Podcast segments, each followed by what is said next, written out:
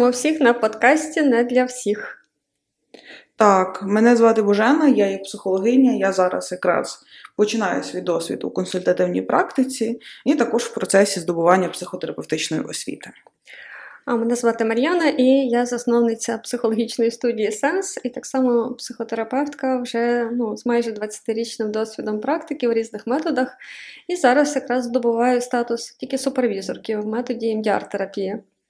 Так, також хочемо зазначити, що тут ми говоримо лише свою особисту думку, яка не претендує на науковість та на істину в останній інстанції. Саме тому наш подкаст і називається не для всіх, тому що він для справді хіба для тих, кому це цікаво. Гаразд, і сьогодні тоді давай поговоримо з тобою про що ж не розказують психологи, а якщо і розказують, то не вам, якщо ви є клієнтом психолога.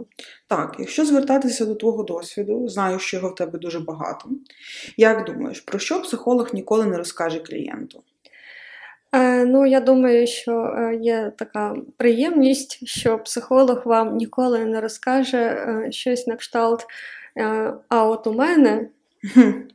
Ну, знаєш, як ти приходиш Знаю. до друзів, починаєш розказувати, от в мене така проблема сталася, і відповідь чуєш, а от у мене. Ну, от для нас, психологів, в принципі, це є таке табу. Та? Тобто, Так. тобто, коли ти е, не маєш розказувати про свої проблеми психологу, ой, перепрошую, клієнту, а, якщо тебе підмиває розказати чомусь клієнту про свої проблеми, то тобі самому вже треба до психолога. Ти якраз правильно сказала, що типу треба розказувати свої проблеми психологу, і в кожного психолога є свій психолог. Кажеш, обмовка по Фрейду. Так, це таке коло, яке завжди буде продовжуватись, тому що ми є люди, і нам також інколи буває необхідна якась експертна думка в наших життєвих питаннях саме. Угу. Ось. Так, і, е, наприклад, там в мене інколи насправді е, мої клієнти питаються, як в мене справи, так? А Мгм. ось в тебе буває таке, що запитують, а як е, в тебе справи, чи є якісь проблеми? У мене, до речі, такого ще не було, щоб мене хтось питав за, за таке. Ем, Були питання, наприклад, е, коли зверталися до мого власного досвіду. Мгм. От чи у вас таке було? Яка, Мгм. ну, я говорила достатньо відверто, я кажу, знаєте, на жаль, в мене такого досвіду не було. Але хотілося б почути, як саме ви пережили цей досвід, як вам було з цим досвідом. Хочеться зрозуміти більше вашу сторону. От більше я в такому ключі дивлюсь. Ну, а в мене інколи буквально розумінні клієнти прям щиро говорять, що а як ваші справи, та цікаво, як у вас. І, власне, е, я зразу скажу, що зазвичай психолог або е, цей досвід в терапію, так чому так важливо, як у мене справа. Бо інколи клієнту важливо дізнатися, що, наприклад, війна, да, і, і хоча б, наприклад, в психолога все стабільно, все добре, як він справляється, так? Чи він м, такий достатньо стабільний, щоб подбати про мене. Інколи таке буває. Інколи, якщо, наприклад, е, клієнту це дуже цікаво, як живе психолог, то про що це для самого клієнта, тому що насправді він приходить до психолога для себе, а не дізнатися, як живе його психолог. Так, Ось, і я тоді, власне, інколи говорю, що так, ну, звісно, що в мене відбувається моє життя, і в мене, звісно, є проблеми, як і у всіх, бо, власне, психолог все ж таки розповідає, як ти сказала, що у мене інший досвід, так, як ви справляєтесь з цими проблемами, і ми можемо поділитися своїм досвідом і вирішенням. е, Якоїсь проблеми, досвідом вирішення якоїсь проблеми, але власне з користю для клієнта, щоб клієнт побачив, що психолог теж людина, і як людина, що він теж стикається з чимось, тобто, що всі ми люди, і нормалізувати те, що та в житті є проблеми. Але е, власне е, відділяє цей досвід від того, що мені хочеться чомусь розповісти своїм клієнтам про свої проблеми, бо це є атерапевтично, так? Тобто Так. ми не змішуємо контекст, контексти. До речі, ти дуже гарно сказала, тому що на початку повномасштабного вторгнення було дуже багато виникало запитань. Типу, ну, загалом, як рухатися, що робити. І я знаю, що є люди, які писали своїм терапевтам, типу, чи з вами все гаразд, чи ви в безпеці. Переживали. Так, і це достатньо нормальна практика, тому що в процесі терапії формується зв'язок. Стосунок, так. Так, стосунок. Ну і тут, власне, дуже важливий момент, який має усвідомлювати в першу чергу психотерапевт і пояснювати е, при потребі своєму клієнту, бо початок повномасштабного вторгнення це власне кризова ситуація. Так. І кризові інтервенції психолога відрізняються від е, терапевтичних, загальнотерапевтичних. Тому що в кризових ситуаціях ми можемо виходити за рамки такої регламентованої психотерапії. І, наприклад, коли я ем, чую, що йдеться про якесь насильство в буквальному розумінні аб'юз фізичний, який загрожує життю здоров'ю, то я мушу вийти з терапевтичної позиції і сказати, що оскільки коїться насильство, то я не можу про це мовчати. І тут ми знову вертаємося до теми, про що мовчить е, психолог, так? Так. до теми конфіденційності. Так, тому що є питання конфіденційності в терапії, це обговорює кожен психолог е, на кожній консультації на, на, на початку роботи. Мгм. І також вказує питання, що якщо є загроза вашому життю або життю оточуючих, то це виходить трошки за рамки конфіденційності. Та, власне, дуже важливо зрозуміти, про що не розкаже ваш психолог, та власне психолог не буде розповідати ем, якимось інстанціям, так, які можуть Так. прийти і запитувати, наприклад, вашій мамі, податковій, подрузі а, про а, вас. Крім ось цих випадків, які ти Божена зазначила, це якраз дуже важливо знати клієнтам, що інколи дуже добре. Так, що Так, ваш психолог вам не розкаже про вашу подругу, наприклад, яка проходить консультування в нього, або про вашу маму, і це є атерапевтично. Ми про це говоримо про етичний кодекс клієнтам, що ну, це неможливо. І ти знаєш, в мене були випадки, коли до мене, наприклад, приходив батько клієнтки, вимагаючи, щоб я розповіла, ходить вона до мене чи не ходить, про що вона говорить. Окремо зазначу, що йдеться про дорослих клієнтів, повно, повно так, ем, як би сказати, повносправних, з якими все гаразд, і вони та повнолітні забула слово, дякую. От.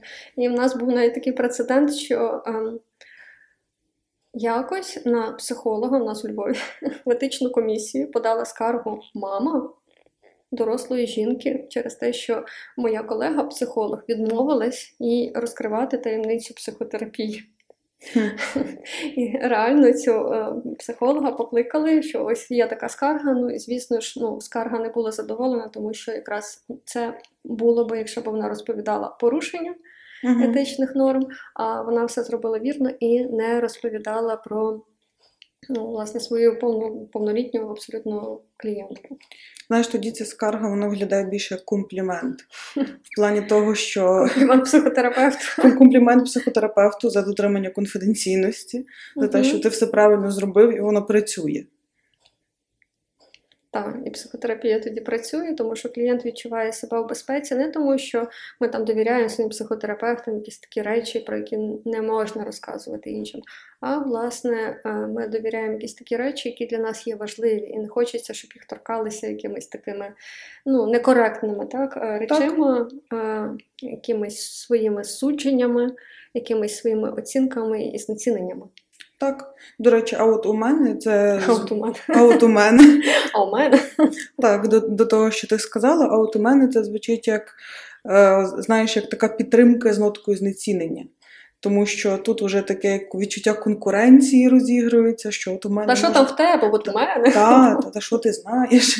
А от у мене гірше. І це ж насправді так виглядає як дуже знецінення твоїх переживань. Так, і тому ще одна штука, про яку не е, говорить психолог, він не говорить свого судження, наче Так. істину в останній інстанції. Так. Тому що навіть якщо є якісь прямі запитання, коли нас питають клієнти, от як ви думаєте? От як ти відповідаєш, коли в тебе питають, так, от в мене така ситуація відбулася, скажіть мені щось. Ну, ви знаєте, ви, напевно, з цією думкою вже ходите певний період часу, і ви, напевно, думали про якісь вирішення. Які вирішення ви собі можете подумати? І зазвичай люди мають якісь вирішення, просто як показує практика, ці вирішення А їх не влаштовують, Б їх не влаштовують. І, і тут вже питання прийняття цього рішення, питання, що робити з цим рішенням, тому що кожна безвихідна ситуація, ну такий спойлер, вона є не безвихідна. Тато, як кажуть, що немає безвихідних ситуацій, є вихід, який нам абсолютно не подобається. Так, це правда. Це правда. Е, ну, можу сказати за свою думку, наприклад, я, що би я думала, що не розкаже психолог, це як вам жити, і як жити загалом. От і тут якраз це питання, яке ми з тобою трошки вже розпочали: що як вам жити, що ви думаєте, як ви думаєте, Як ви маєте думати, ти як маєш ви маєте думати, так. Мгм. Просто Як- І що ви маєте почувати? і що ви маєте почувати? Як, як ви взагалі маєте до цього відноситись? Ну, Так, як в тому анекдоті, та, що мама, якщо замерзне, ти їсти хочеш. Та добра мама. І оп, далі дитина вже не знає, не може довіряти собі, що це вона замерзла чи їсти хоче. Та. Бо знаєш, як показує практика, коли людина тебе питає, що ти думаєш, вона хоче почути те, що вона думає. Мгм. насправді. Це трошки важко, це вже якийсь інший рівень, це вже е, трошки інакше мислення, тому що, на жаль, психологи не читають думок. Я думаю, якби читали, просто терапія би прийшла трошки швидше і динамічніше. А так, то ми не читаємо, і ми тому і просимо уточнити, що ви маєте на увазі. Я от зараз собі подумала, що насправді тут є різні е, випадки, так? І, Так. власне, інколи, коли людина питається, так, е, ну, яке рішення правильне, або що ти думаєш, і провокує тебе на те, щоб ти сказала їй, як, як ти кажеш, як жити, е, Так. чи що відчувати. Це теж питання інколи до терапії, так? Коли, так. наприклад, людина хоче перекинути відповідальність, тому що їй забагато відповідальності, тому що ну, наслідки так, від того, що я зроблю, вони є на мені одному. А коли я з кимось розділю, ну то е, ну, інколи так парна терапія є, і е, пара може почати дружити проти психолога, що, наприклад, він щось не те сказав, і вони об'єднуються і перекидають там, що в них там є лишилися проблеми через те, що там психолог не такий. І так буває в індивідуальних терапіях теж. Але Знову ж таки, тут питання до терапії і до терапевта, бо інколи людина питається, і в мене так буває в терапії, що вона реально не знає, Угу. які рішення ситуації можуть бути. Е, Наприклад, е, вона не знає, як можна повестися з чужою агресією, так, Мгм. як відстояти себе, або в її сім'ї, наприклад, або ж в її досвіді було лише або так бити, так, так, дуже нападати, або втікати. Бий, тікай, замри. Так. І, власне, е, коли ми чуємо, що людина реально цікавиться, які ще можуть бути варіанти, то власне психолог може давати не своє судження, а багато варіантів, і тоді можна навіть приводити приклади, звісно, не розкриваючи конфіденційності, що інколи люди роблять ось так, або ось так, або ось так. І я зазвичай даю три плюс варіанти, щоб не виносити власне своє судження, Так. бо я можу помилятися, що для клієнта ось це буде. І тоді є така стратегія обмеженого вибору, що він вибере собі те рішення, яке все одно буде для нього найкраще. Так, тому що ця ноша відповідальності вона є достатньо важка інколи, і бувають дуже різні випадки. І це інколи таке насправді бажання розділити, бажання такої підтримки, як до якогось такого сталого, стабільного об'єкту. Тому все, що я зрозуміла, поки я вивчала психологію і психотерапію, все індивідуально. Серйозно, Так, немає ніякого. несподівано вийшло. Немає ніякого там оригінального сценарію, по якому можна Серйозно, йти. ніхто не знає, як жити. Ніхто не Ніхто знає як жити. правильно. Ніхто не знає, як жити, ні психологи, ні психотерапевти. Ну, за психіатрів не скажу, треба питати психіатрів. Але так, насправді є такі питання. Ну, Я думаю, що психіатри знають, як правильно лікувати, і то не завжди так. Але е, як жити, я думаю, що кожна ситуація, як ти кажеш, вона є абсолютно індивідуальна, і саме тому терапія це до сих пір є індивідуалізований процес. Так? Так. Бо в нас є дуже там багато знань з нейробіології, там про реакції, бо втікай замри, чому в людини формується саме такий паттерн поведінки. Але людина це дуже дуже складна система, та біопсихосоціальна зараз кажуть, що звучить страшно. От, і дуже багато факторів робить малюнок е, і особистості, як їй буде краще в ситуації. Так, це цілком правда. Тому індивідуальність індивідуальна. Дуже індивідуальна індивідуальність. І от е, як ти думаєш, як дуже індивідуальна індивідуальність, так? Я ну, психолог, та, є така от розповсюджене прохання, а дайте мені пораду. Ой, я... Що твоя індивідуальність думає про роздавання таких безкоштовних або навіть коштовних порад? Я це дуже люблю, тому що в мене також є друзі, в мене також є оточення, яке оце дай пораду, ти ж психолог. І в Мгм. мене завжди питання, коли у вас це сформувалося бачення за психотерапію, що психолог дає поради. Ну, я навчилася з цієї ситуації гарно виходити, тому Як? що мені хочеться, щоб мої друзі залишалися моїми друзями. І я кажу, ви знаєте, я безкоштовно рідко говорю. Але тут не питання саме про кошти, тут питання про тому, про те, що, ну, по-перше, психолог не дає порад. І ситуацію можна проглянути з тисячі просто неймовірно різних ракурсів. Як друг, я можу поговорити, можу підтримати, можу вже сказати свою думку. Якщо вам треба спеціаліста, прошу дуже, телефонуйте, підберемо, подивимося, і тоді вже будете якось вирішувати це питання. Угу. Ну, це справді хороший такий дорослий спосіб, так, бо хороші поради не використовуються. І насправді є таке, що клієнти інколи говорять: ви знаєте, моя дружина чи мій друг мені говорив те саме, але коли це говорите ви, це абсолютно інакше сприймається. Власне, тому що терапевт не виносить своє судження ситуації, він Так. виходить виключно з інтересів клієнта. Ну, якщо це такий порядний психотерапевт, так і клієнт про це знає, тому чує теж інакше. Він не шукає, яку вигоду має терапевт. Терапевт ну, має вигоду від того, що він робить свою роботу, ви йому оплачуєте. І тут додаткової якоїсь вигоди він не шукає. І, власне, це дуже важливі моменти, які дотримуються в терапії, щоб не було жодних подвійних зв'язків в терапії, Так. і клієнт навіть не підозрював, навіть ідеї в нього такого не було, що психотерапевт підлещується або щось від нього ще хоче. Так? Але, власне, бувають ще такі історії, і до сих пір зберігається ця традиція, бо а, до мене продовжують приходити там нові клієнти, і вони кажуть, дайте мені пораду. Не мої друзі, так? Мгм. Друзі, ми так трошки розібралися, а самі клієнти. Дайте мені пораду, як мені вчинити в цій ситуації. От ти що робиш тоді? Чи в тебе такого не було ще? У мене такого ще не було. А, ну то чекай, тоді я буду ділитись досвідом. Я буду тебе слухати. Та, я власне говорю, що дивіться, психолог дає, не дає порад, ми можемо з вами говорити про рекомендації. Так? Що в таких випадках говорить наука, наприклад, так? що наука рекомендує. І далі, в залежності від, якщо це таке питання, наприклад, що мені робити з моїм розладом, з моєю тривогою, ще щось, то, наприклад, психолог чи психотерапевт може радити, який метод терапії краще спрацює, так? які техніки ми можемо з вами спробувати, і як може виглядати е, наш терапевтичний план. Але я не можу дати поради вам, тому що, власне, психолог може давати лише ті поради, тобто рекомендації, за які він несе відповідальність. Але мене я це зараз згадала, поки тобі говорила так таким розумним тоном. Але у мене була колись ситуація, коли до мене в буквальному розумінні якось так склалося, так історично було декілька запитів від чоловіків, чи їм розлучатись, наприклад, чи ні. Тобто, коли було перше таке питання так, від клієнта, то я, чесно кажучи, ем, буквально задумалась, що ж я маю йому відповісти, бо ситуація була така неприємна дуже. Тобто, е, бо те, що він мені розказував, для мене справді виглядало дуже так е, критично, так? Ось, але е, я йому сказала, що ви розумієте, мені дуже легко вам сказати, чи одружуватися, чи розлучатися, бо я не несу за це жодної відповідальності в будь-якому разі, чи жити з цією людиною, чи ні, це буде доведеться вам. Зазвичай тоді прохання про поради щезає.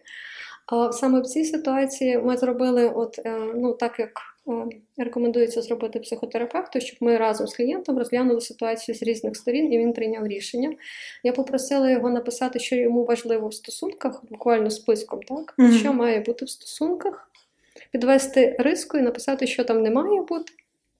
Ну і він зробив такий список, що має бути в його стосунках. Я спитала, чи там в стосунках ще важлива якась довіра або ще щось. Він це додав. Ну, вже як мої такі ремарки, так, під окремою рисочкою. І я спитала потім, а скільки з цих речей є в ваших теперішніх парних стосунках? Знаєш, скільки там було? Скільки? Рівно нуль. Угу.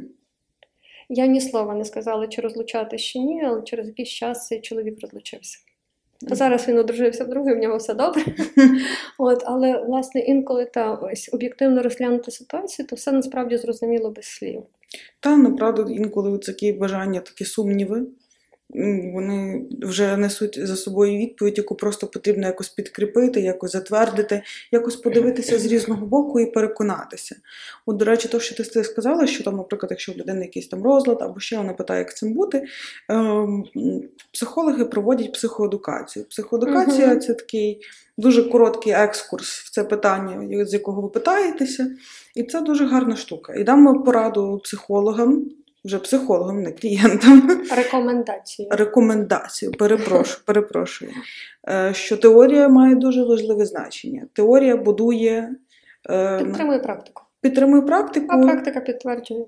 Теорію, так, все, все правильно. Все сходиться. Будує спосіб мислення в цьому плані. Угу. І це дуже. І логіку. Так, і логіку. І і і все інше, що є в нас е, такого психологічного, так докупки докупки. Так, ще є одна штука, яку, до речі, теж тобі лайфхак здав. Я цей лайфхак почула від іншої моєї старшої колеги-психолога, коли вчилася. Так Будеш ділитися досвідом? Буду.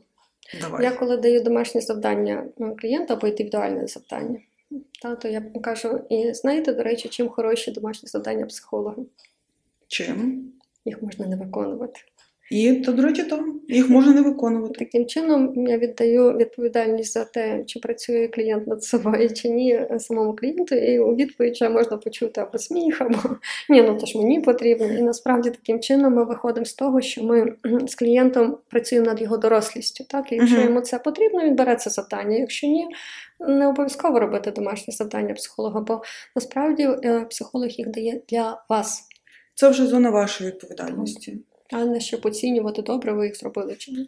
Ні, інколи навіть буває така практика, що коли я даю е, певні домашні завдання, у мене теж був такий досвід, це е, там ви можете їх не читати. Тому що мене там питали, вам скинути, не скинути, ви можете не читати, ви можете писати враження, як вам було робити це домашнє завдання, як вам був процес, що ви здобули в е, процесі процесу, як би це зараз не звучало. Але так, це чисто для вас, для того, щоб ви розуміли. Наприклад, що тут потрібно це, там, або тут це. Я так загально дуже сказала, тому що це все насправді дуже загально. Є mm-hmm. тисячу домашніх завдань і ще більше сотні варіацій відповіді на них. Угу. Так, ну, і власне тут ще напевно вартує повернутися до того, а все ж таки інколи м, психологи розказують про себе. Так, є така практика. І тут, знаєш, наче ми суперечимо самі собі, але дуже важливо зазначити, що. Е, Якщо цей психолог, власне, він є професійним, то він користується так званим керованим саморозкриттям. Так, це правда, є така техніка, так би мовити. В психоаналізі теж є така техніка. Е, ну, загалом у нас також є поняття саморозкриття. Ага, А в яких випадках вам пропонують робити таку інтервенцію, в такий спосіб? Нагадаю, е, ми з Боженою в різних методах терапії працюємо. Так. Та? Божена, ти ж справді вивчаєш психоаналіз, психодинамічний так. метод. Так? так. За ким? Е, Індивідуальна та глибинна психологія за Адлером. За Адлером, так. Але загалом там буду мати напрямок психоаналізу. Так. Я працюю в інших методах, але так само тут говориться про таке кероване саморозкриття. То як у вас це? Я можу сказати, як я на даний момент зараз роблю. Давай скажу, давайте ближче до цього. Ну, е, В мене керовані саморозкриття, вони бувають тоді, коли потрібно валідизувати якусь ситуацію. А, Ти розшифруй слово валідувати, так, тому само що собою. знають. Так, вибачте, це про профдеформацію, це про те, що ми будемо говорити в наступних подкастах. Профдеформація психотерапевта. Так, профдеформація психотерапевта це дуже важливо. Починаю говорити незрозумілими словами та зміїною мовою. Так, тому підписуйтесь, слухайте, дізнавайтесь щось нове. Правдоформуйтесь разом з нами. Так. Нащо правдоформуватись самим самим наодинці? Завжди потрібна підтримка. Так, тобто, коли є якісь е, випадки, які е, людина вважає, наприклад, дуже унікальними, що, наприклад, таки не чула, що такого ніколи не траплялося. І це такий дуже тиск насправді, тому що інколи складається враження, що якщо такого не було, значить нема вирішень питань. Значить, з цим не можна жити, з цим не можна бути, це важко витримувати. І тоді mm-hmm. можна розказати якийсь свій досвід, само собою, там не травмуючий, mm-hmm. не там, де там ти як психолог вже розплачешся, і тобі клієнт допомагає. Ну, це не етично. А щось таке безпечне можна розповісти. Наприклад, там був такий досвід. Угу. Там, що там, ну, Ну, от про який досвід ти, наприклад, можеш сказати? Пригадуєш щось таке? ну, я пам'ятаю, в мене був досвід, що я розказувала за фобію. Угу. В Тоб- тебе була фобія? Е, так, в мене була фобія. ти ж- а яка фобія цього? Я не, Е, арахнофобія, я боюсь павучків. Так. Я їх боюсь дуже давно і дуже міцно. І в один момент я думала, що я перестала їх боятися. Ну, як показує практика, ні. І також там було, що ми щось говорили за фобії. Я, я говорила, що знаєте, фобій буває дуже багато. Насправді фобій є більше, ніж ми собі можемо уявити. Я впевнена, що на кожну якусь річ є якась фобія. Так, бо фобії причеплені до якихось речей або ситуацій. Так, до речей, до ситуації, до будь-чого може бути причеплена ця фобія. І це Є ці- фобія колін, пам'ятаєш, ми колись говорили? Так, є фобія колін, е, Страх колін. Ужас. є, здається, фобія жовтого кольору. Так. Ну, є дуже багато фобій. Це цілком нормально. Тобто, якщо ми говоримо про це, це Ну, нормально. Коли психологи говорять нормально, це йдеться, це слово означає природньо. Природно, Так, так, буває. так буває. Так буває зі всіма. Тобто, в фобіях ну, можуть бути дуже цікаві фобії, і в питанні цікавості мається на увазі, що менша там частина населення має цю фобію. Але якщо вона вже виведена, ця фобія, значить вже більше, ніж одна людина має цю фобію. Тому, я думаю, можна переживати трошки менше, Угу. тому що це так дуже розділяє Так, якщо у страх. твого психолога теж була фобія, значить з тобою все в порядку, а далі просто працюємо над фобією, так? Так, працюємо над фобією, працюємо з фобією. Е, так, би, про, так би мовити, протягаємо їй дружню руку допомоги. Фобії. Фобії. Потрібно вміти дружити Клас. з собою, своїми фобіями, зі своїми думками. І своїми тарганами. Так. Якщо у вас немає фобії на тарганів. Ну, як? Ну, а якщо є, теж виходить, що ми знову ж таки дружимо з своєю фобією, тоді все знову повертається до того, що ми з ними дружимо. Теж правда. Але інколи можна протягнути руку, але, але для початку. Не брати. Але, ну, але спочатку потрібно протягнути пальчик, знаєш. Експозиція. Степ- Уяві бажано. Step by step. Ну і насправді так. Е, я думаю, що коли ти розповідала про це клієнту, то е, йому стало легше, тому що він не один там в цьому човні. Так, я тобі скажу більше, коли я розповідала про це своєму терапевту, тому що я як е, психолог, я також ходжу на свою власну терапію. І коли я розповідала за якісь свої фобії, мені також ставало легше. Тобто, я не знаю, це Тобі ма... твій психолог теж розказав про свої фобії, чи що? так. Серйозно? Там було що за фобію, але також там було дуже багато ну, інтерпретацій. У нас е, дуже багато цих вільних асоціацій в психоаналізі, тому також процес пішов. До речі, я ще хотіла би сказати, от якщо так вертатися до теми, що вам ще не розкаже психолог, це про своїх клієнтів. Оце, оце правило конфіденційності, про яке ми говорили з тобою вже сьогодні впродовж подкасту. Що ми можемо говорити з клієнтом про клієнта, про його оточення, про його життя, е, про що він хоче, але не про наших клієнтів. Та не Інші. показувати на них пальцями, не Так. називати їх поіменно, не казати, де живуть, що розказували і де гроші лежать, так? Так, навіть є таке правило, що психолог не може першим вітатися до клієнта, тому що це порушення конфіденційності насправді. Тому, якщо там ваш психолог іде по вулиці і він до вас не привітався, я не думаю, що варто ображатися. Психолог Орієнтується на вашу реакцію, або якщо все ж таки ви привітаєтесь з психологом, він відповість, як правило. так, якщо ви привітаєтесь, психолог відповість. Якщо побачить ваше привітання, насправді, бо то що так теж. Єдине, що я знаю, що в ортодоксальному психоаналізі, якщо його так можна назвати, нам колись розповідали, коли ми навчались, та, що е, психоаналітик переходив на іншу сторону вулиці, бачачи свого клієнта, щоб настільки та зберігати цю абстиненцію, конфіденційність. Так. Так, виходить з бару, йде в інший бар. Але наскільки я розумію, це би мало обговорюватись попередньо з Так. клієнтом, щоб він не сприймав це як ігнорування. Так? Так, як ігнорування, там, щоб не було ніяких потім образ, тому що це неправда, тому Тобто це правда, те, що нам розповідав. я чула таке. Ти теж таке чув. Так, тому не переживайте. Психолог, якщо до вас не вітається, він береже вашу конфіденційність. І я тобі скажу, це дуже важливо, бо е, крім того, що я психотерапевт, в мене теж є друзі, так, які ходять до психотерапевтів. І якось я почула е, від свого друга, що він припинив ходити до свого улюбленого психотерапевта. Мгм. І я спитала, чому, бо я знала, що начебто він ним навіть захоплювався. І він сказав, що ти знаєш, е, я просто був в нього, і коли виходив, побачив свою подругу, яка чекала в почекальні. А потім ця подруга мені розказала: а ти знаєш, що він про тебе розповідав мені, вказавши, ну, типу, що цей хлопчина, та, який вийшов, і розказав твою історію. І насправді після цього цього мого друга була ну, така дуже важка емоційна реакція на цю всю історію, настільки, що він просто не прийшов на наступну консультацію, і його захоплення дуже так минуло. І, в принципі, це зрозуміло. І, власне, такі речі е, тому важливі, тому що в психотерапії набуває значення дуже повага, та, ці такі емоційні переживання довіра. самого клієнта і довіра. Або ж, наприклад, інколи клієнти говорять про ну теж нам варто розуміти, що не всі психологи, на жаль, дотримуються цих таких правил, так само як не всі лікарі завжди є дуже такі професійні, етичні і компетентні. То, власне, е, кілька разів я чула, наприклад, від клієнток часто скарги, коли їхня психотерапевтка могла спонукати їх до розлучення або розказувати, що вони повинні робити, так і або ж обговорювати або що когось не повинні. з подруг цієї клієнтки. І, власне, ось такі речі неприпустимі, якщо ви чуєте, що ваш психолог обговорює когось. Е, конкретного. Не ось бувають випадки такі в практиці, так, або ж е, щоб не можна було визначити так, е, конкретну людину, то насправді це грубе порушення етики. Так, це грубе порушення етики, це під, підрив довіри, угу. тобто це той місток, який ти будував. Тому що є питання там довіри в терапії, є питання загалом цієї терапії, тому що цей стосунок він ж вибудовується. І в процесі цього відбуваються різні розкриття, відбуваються різні життєві історії. І це та безпека, яку ми можемо гарантувати. Емоційна безпека, так. яка, до речі, часто порушується, на жаль, в житті самих клієнтів, так? Так. Угу.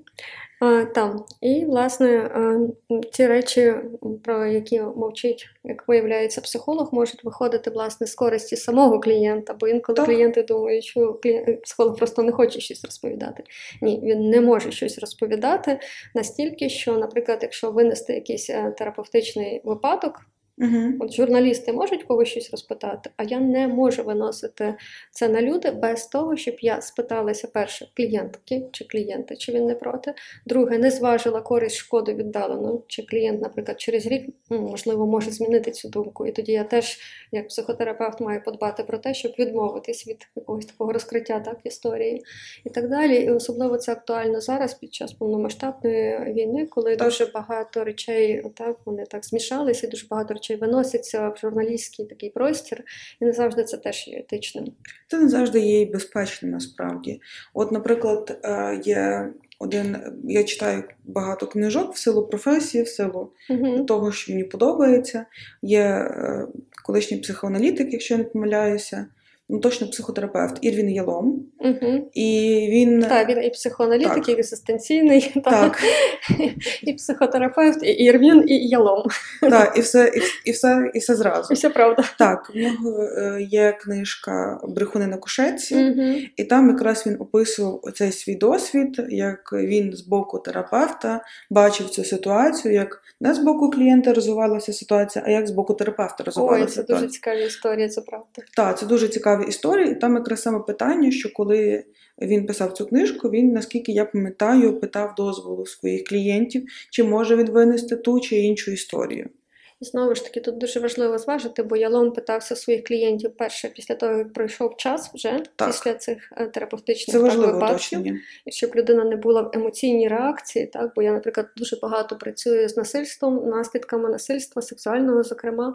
І люди, коли вони виліковуються так від цієї травми, то вони хочуть ну так е, відновити справедливість, і вони готові дуже багато що розповідати, але mm. потім, якщо вони дещо подумають, в них ще є рідні, близькі, і вони зважують на соціальну ситуацію, вони часто міняють свої рішення. Я про це знаю, тому власне до чутливих там бажано ставитись такою чутливістю і не вимагати, особливо журналістам, щоб це було таке, якби е, ну як виставка на ярмарці. Ну, так дуже що, прилюднено. Та, От, так. Але якщо от я ще хотіла на завершення, так, бо в нас вроді Так, час. у нас час е, підходить до завершення, у нас таймінг, так би мовити.